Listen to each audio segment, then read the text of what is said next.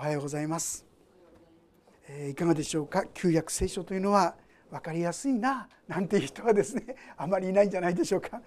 読んでいただいただけでもですね日本語でも何だかちっともわからないとですね思うようなそういうような箇所にも感じるのではないかと思いますが。しかし今日の箇所はご存知のように非常に有名な箇所でもあるんですね。インマヌエル予言と言いましょうか。クリスマスを予言した聖書の箇所だとこう言われているんです。でもしかしそれをですね解き明かそうとする時なかなか難しい部分があるわけでありますが、えー、まずですねこの7章の一節最初の方からちょっと振り返ってですね見てみたいと思いますがイザヤのいた時代ですねこの時代は、まあ、ウジヤとかヨタムとかですね素晴らしい王様がいたんですけどもその後アハズという非常に問題のある王様が出てきた。まあ、親たちに反抗する気持ちか神様からちょっと離れたらですね神様が意味嫌う偶像礼拝とか他の民に習うようになっていってしまったんですね。そういう中で神様が悔い改めをいろんな形で迫るんですがなかなかそのことを聞こうとしなかったそういう中である時に北イスラエルユダのですねすぐ上の北イスラエルあるいはアラムという国がこう攻め込んできたほんでですねついにはもう風前の灯火になったんですがでもこの時になんと神様が介入して同じ仲間のユダの人たちをそのようにして何十万という民を報酬って言いましょうか？奴隷として連れて行こうとしたんです。それに対してそうしてはならん返しなさいそうでなければ神のこう裁きが下るなんて言われてこの北イスラエルの人たちは全部ユダヤの人の人を返したりして神様の介入守りによってからが安全に過ごすことができたんですがしかしながらもうひとたび今度ですね再びそういうような恐れが出てきた時に彼らはどうしたかと言いますと今度はですねアッシリア今言ったすぐ上がイスラエルその上がアラムという国その北にですね大国アッシリアという国があったんですね。これは強い国であります。でその国からですね人々がやってきてそしてこの下すぐ上の2つの国をやっつけてくれたら俺たち安全だ大丈夫だってこう考えたんですよ。ですから彼ら北イスラエルとアラムは一緒になってアッシリアと戦おうと思ったんですけども反対にですねユダの人はこのアッシリアと手を組んで北イスラエルアラムを滅ぼしちまえとこんなふうに考えたんですね。でその時に神様が何と言ったかアハズに対して前回学んだとこですが4節に気をつけて静かにしていなさい。恐れてはなりません。こう言いましたね。ここから前回中心に学ばせていただきました。あの手この手ああしたらどうしようこうしたら慌てて二枚でですね動き回るんじゃなくて神様の前に出なさい。神様の前に静まりなさい。そして神様が成し遂げてくださる救いの御業を見なさいとこういうわけであります。そしてさらにですね7節からは「神である主はこうおせられる」そのことは起こらないしありえない。実にアラムの頭はダマスコダマスコの頭は列に。65年のうちにエフライムは噴水されてもう民ではなくなる。またエフライムの頭はサマリア。サマリアの頭はレマリアの子。もしあなた方が信じなければ長く経つことはできない。まあこのユダの国は滅ぼす滅ぼすぞとこう脅かす。それに対して神様から「そんなことはない」そんな人の言葉でですね恐れちゃいけない神に信頼して立ちなさいとこう言ったわけですよね。ところがこの後にイスラエルは「はい分かりました」と言って聞いたかっていうと何にも言葉がないんですよ。従おうとはしなかったということだと思います。そして今日のところ10節のところに主は再びアハズに告げてこう仰せられたこれが今日のところであります。本当なら「はい分かりました」って言って従っていくはずのユダヤなのに何にも答えようとしなかった。実はこのアハズ王様はもうですね本当は心の中で決めてたんですよ。そんな神様になんか従ったってしゃあない。もう自分の知恵と力でこの世はですね渡っていくんだそんなところでしょうかねですから私はアッシリアと手を組むんだこういうふうに決めておったんだ神様を待ちなさいなんてそんなバカバカしい方法を取るなもう神様じゃないあの手この手では知恵を使わなかったらダメだですからすぐに「はい」と言おうとはしなかったわけであります。でそれに対して神様は再びなんですよ。10節主は再びアハズに申し上げた。神様からどんどん離れて神様に頼ろうとしないこのアハズに対してそれでも神様だよ。神様こそが大切なんだよ。そのことを忘れないでほしい。そんなところでですね一つの提案を出すんです。それが11節。あなたの神主から印を求めよ。読みの深みあるいは上の高いところか。聖書では神を試しちゃダメっていうのが全体的なメッセージです。不信仰でですね神を試しちゃダメ。でもこの場合にはあまりにもアハズがなかなか神様の言ってることを聞かない。あるいは助けてくれたわけです。本当にほとんど滅びかかっていたのに神様が彼らを助けてください。でもそのことなんかも忘れちゃうって言いましょうか気づかないって言いましょうか。それで相変わらず自分勝手な道に歩歩もうとしてるアハズにさあ戻っておいでそれは違ってるよだから神を求めてあの祈れってことですよね。要するにあなた方を守るのはアッシリアでもない北イスラエルでもないアラムでもない神ご自身だよということをその印を求めなご覧って言ったんですよ。ところがアハズは何と言ったでしょうか？するとアハズは言った「私は求めません。死を試みません」って。ある意味で聖書言ってることなんですよ。求めちゃいけない。印を求めちゃいけない。あるいは試しちゃいけないって言ってるんですから。でも果たしてそんな気持ちでアハズは言ったんでしょうか？そうじゃないですね。彼はもう神様なんかと関わりたくない。もう私は私のやり方で行くんだ。さっき言ったように私はアッシリアと手を組んでやっていくんだからほっといてくれ。私は違う神々にお願いしてそうして素晴らしい道を勝ち取っていくんだ。自分の力と自分の知恵でそうするんだ。だから私は神様なんか求めません。印を求めません。はっきり言うなら不信仰。神様の呼びかけに対して神様に求めようとする心すら起こさなかった。というこういうことなんですね。もうほっといてくれ。さあこれに対して13節。そこでイザヤは言った「さあ聞けダビデの家よ。あなた方は人々を煩わすのは小さいこととし私の神までも煩わすのか」それゆえ主自らあなた方に一つの印を与えられる。見よ処女が身ごもっている。そして男の子を産みその名をインマルエルと名付ける。もうここではですねアハズに対してというよりはイスラエルの民に対して言ってるんですよね。あまりにもアハズが言うことを聞かない。神様に声をこう傾けようとしない。でもイスラエルの民に対する神の約束はないがしろにすることはできない。だから神自らが印を与える。印を求めよう。神様が本当に守ってくれるってことを印を求めようって言ったんですが求めなかった。そうしたら神ご自身が一つの印を与える。それは何か？不思議な言葉ですね「見よ処女が身ごもっている」そして男の子を産みその名をインマヌレと名付ける。こういう出来事が起こる。これが印だ。一体何の関係があるのかなとこう思うかもしれません。まあ簡単にだけ付け加えておきますと実はこれは彼らが求めたのはアハズが求めたのは自分たちが守られることですよね。他の敵から滅ぼされないようにアラムや北イスラエルからでも本当に守るのはインマヌエルのかインマヌエルっていうのは神我らと共にいますっていう意味なんですよ。神様が私と一緒だ。これこそがあなた方を本当に守るものなんだ。アッシリアじゃない。アラムじゃない。北イスラエルじゃない。神ご自身が共にいてくださること。このことが本当の意味であなたを守るものなんだ。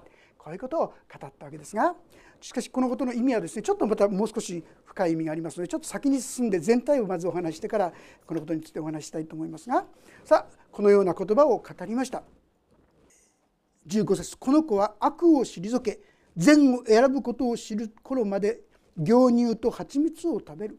それはまだその子が悪を退け善を選ぶことも知らないうちにあなたが恐れている2人の王の土地は捨てられるからだ。さあこれが予言書っていう予言の言葉の分かりにくいところですがまず一つはですね実はこの処女が身ごもっている処女という言葉はですね別の言葉で乙女とかね若い女という場合に実はこの場合じゃなく違う言葉でそういう意味を意味するところがあります。そしておそらくは8章のですねこの3節のところに私は女預言者に近づいた彼女は身ごもった。そして男の子を産んだ。すると主は私に仰せられた。その名をマヘル・シャラル・ハシュバズ・エと呼べとこう言ってるんですが要するに以前に生まれるその子供急いで獲物を取ってすぐに出ていけ。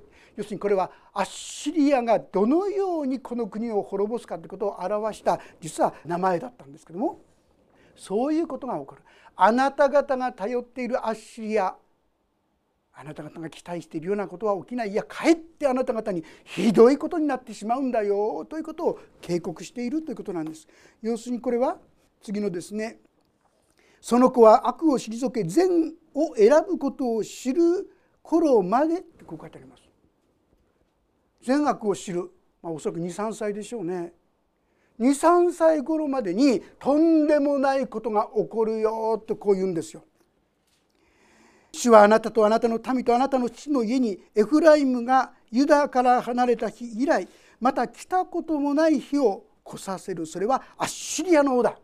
あなたが頼っているアッシリアの王があなた方を攻め込んでとんでもないことになってしまうんだ。で事実もこれは歴史上起きてることなんです。この予言があったのが BC 紀元前735年。そして23年経った時にここのアラムという国が実際23年のうちに滅ぼされるんですよ。さらに10年の後には北イスラエル732年がアラム722年がこの北イスラエルという国ですねこの国が滅ぼされてしまう。アハズはああ怖い怖い自分たちを攻め込むあのアラムがあのイスラエルがとこう言ってたわけですがその国々はもう滅ぼされてしまうんだよ実際そのことは歴史をたどれば分かるんですそのことが起きているんですよ。でそのことについての説明がさらに後ろに続きます。18節その日になると主はエジプトの川側の果てにいるあのハエアッシリアの地にあの蜂に合図されるすると彼らはやってきて皆険しい谷岩の割れ目すべての茨の茂みすべての牧場に救うその日主はユーフラテスの川の向こうで雇ったカミソリすなわちアッシリアの手を使って頭と手の足を反りひげまでも反り落とすなんとこのアハズユダの王アハズが頼ろうとしているアッシリアの王っていうのは非常に残虐な王なんですね。カミソリの云々とありますが言い伝えではですね人間の肉をそのまんま生咲きっていうんですよそういうことをしたり目をえぐり取ったりまあ、いわゆるヨナがですねあのこのアッシリアの首都がニネベですからねですからそういうひどいことをするあのニネベの町ヤシンの町に福音を伝えたくなくないっていうのもね一つの彼の思いではなったかなかったかだから行きたくなかったってこともあったかなと思うんですが残虐なんですねこのアッシリアの民は。そういうことをするこういうわけであります。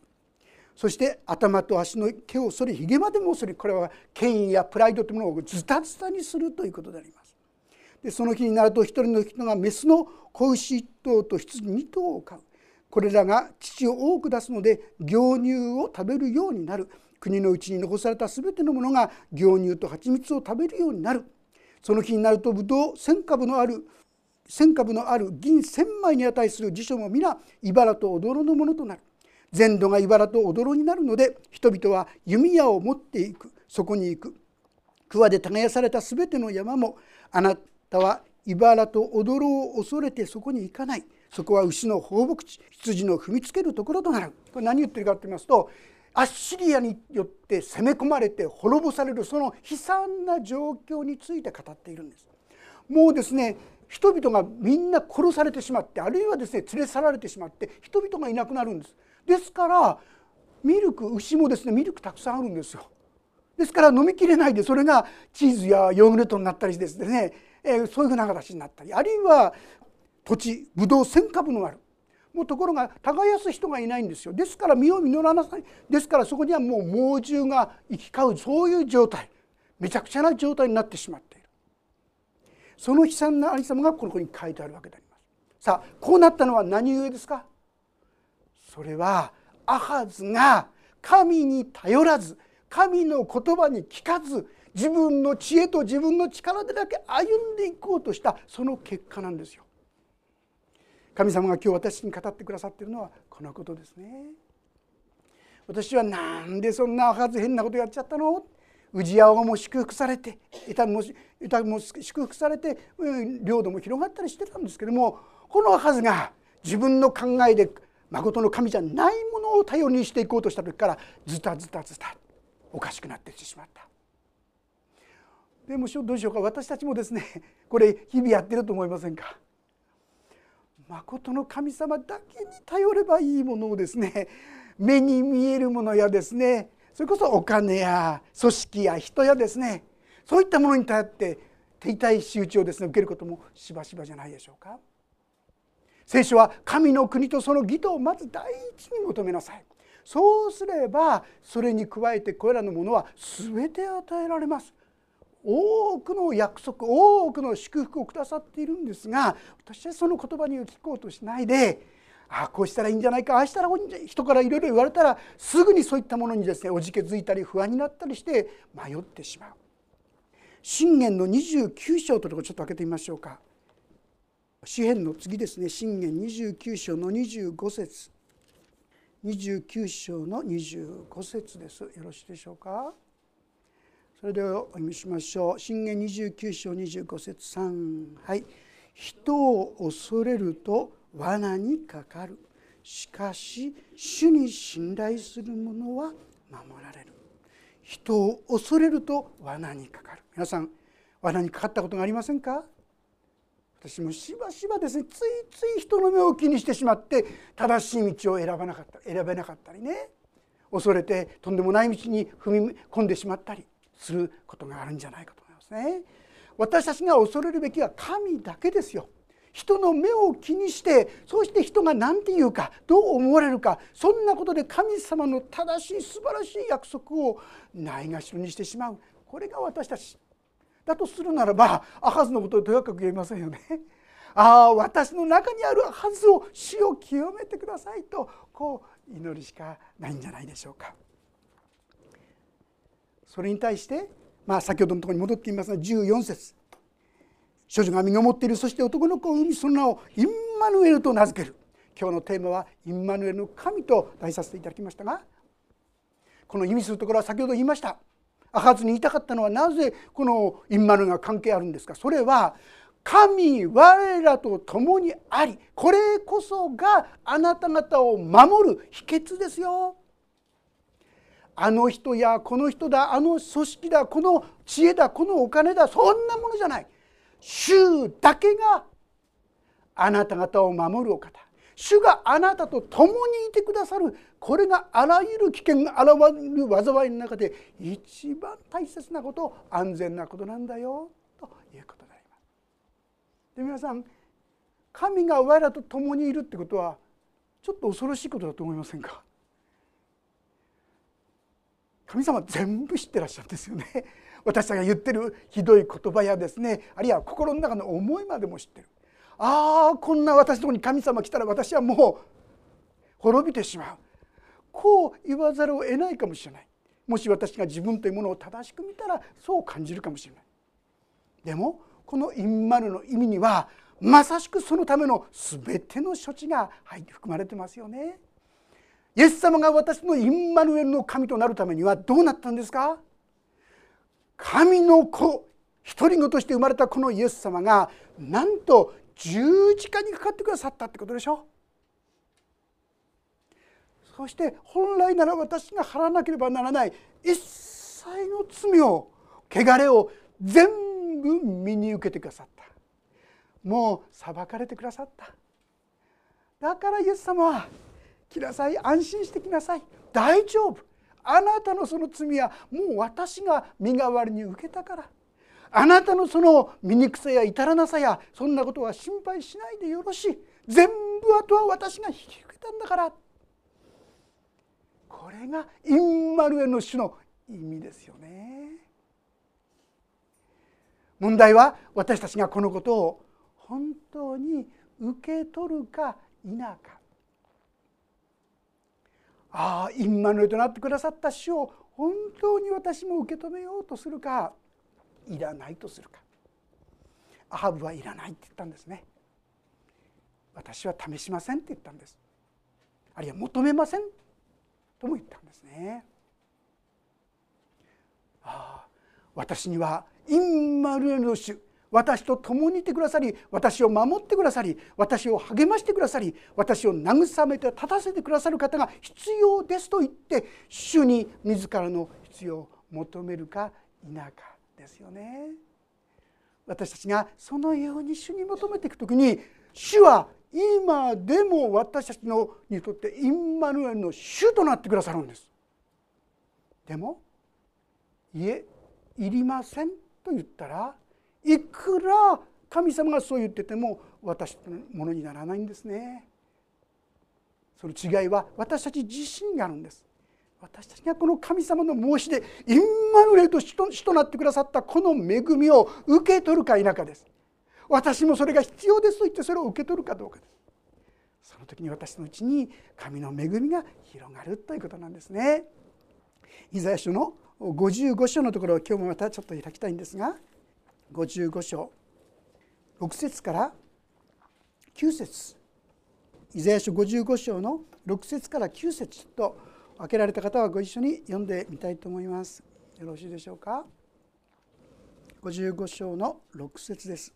3はい「主を求めよお会いできる間に近くにおられるうちに呼び求めよ」「悪者は己の道を捨て不法者は己の計りごとを捨てされ主に帰れそうすれば主は憐れんでくださる。私たちの神に帰れ。豊かに許してくださるから。私の思いはあなた方の思いと異なり。私の道はあなた方の道と異なるからだ。主の蜜げ。天が地よりも高いように。私の道はあなた方の道よりも高く。私の思いはあなた方の思いよりも高い。ああ私みたいなものはダメだ。こんなものが神の恵みに預かることができない。そういう私の考え方より神様の思いはずっと高いんですよ。来たれって言うんですね。豊かに許してくださるって言うんです。私は何にもわからない。いや神様に逆らうことしかできないようなものかもしれません。でも神様あなたのその憐れみが必要です。あなたのその守りが必要ですと主の前に申し上げるかどうかですね。それによって神様が私に言ってインマヌエルの神いつでも共にいてくださるお方いつでも助けてくださるお方になるんです。どうして？あなたの一切の罪はイエス様がもう受け取って解決して清めてくださったからです。でももしあなたが「いや私は求めません。私は拒否します」というならばこの神の恵みはあなた方のうちに届かないでしょう。そして相変わらず神は怖い方恐ろしい方でしかないかもしれません。あなたを守るために何度も何度も語りかけている。アハズが拒んでも沈黙をしてもなおですね彼に語りかけてくださっている。神様は私たちにもそのように語りかけてくださっている。私のもとに帰れ。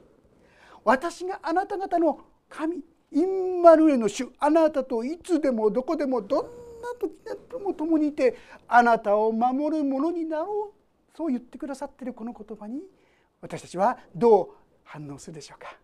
素直に「主よこんな私ですがあなたを信じます。あなたを受け入れます。あなたの恵みに私も預かせてください。そんな祈りを共に捧げることができたらと思います。神様はその時にこそ本当の祝福を与えてくださるんですね。御言葉は御言葉に従う者に注がれる精霊という言葉が書いてあります。神の言葉に従う時に神の祝福がそこに注がれるんですよね。ここで神様は求めよって言ったんですよ。印を求めよって言ったんです。主よ私にもください素直な気持ちでこの神様に向かっていきましょう。そして神様の恵みを本当に味わっていくお互いとされていけたらと思います。お祈りをいたします。天の神様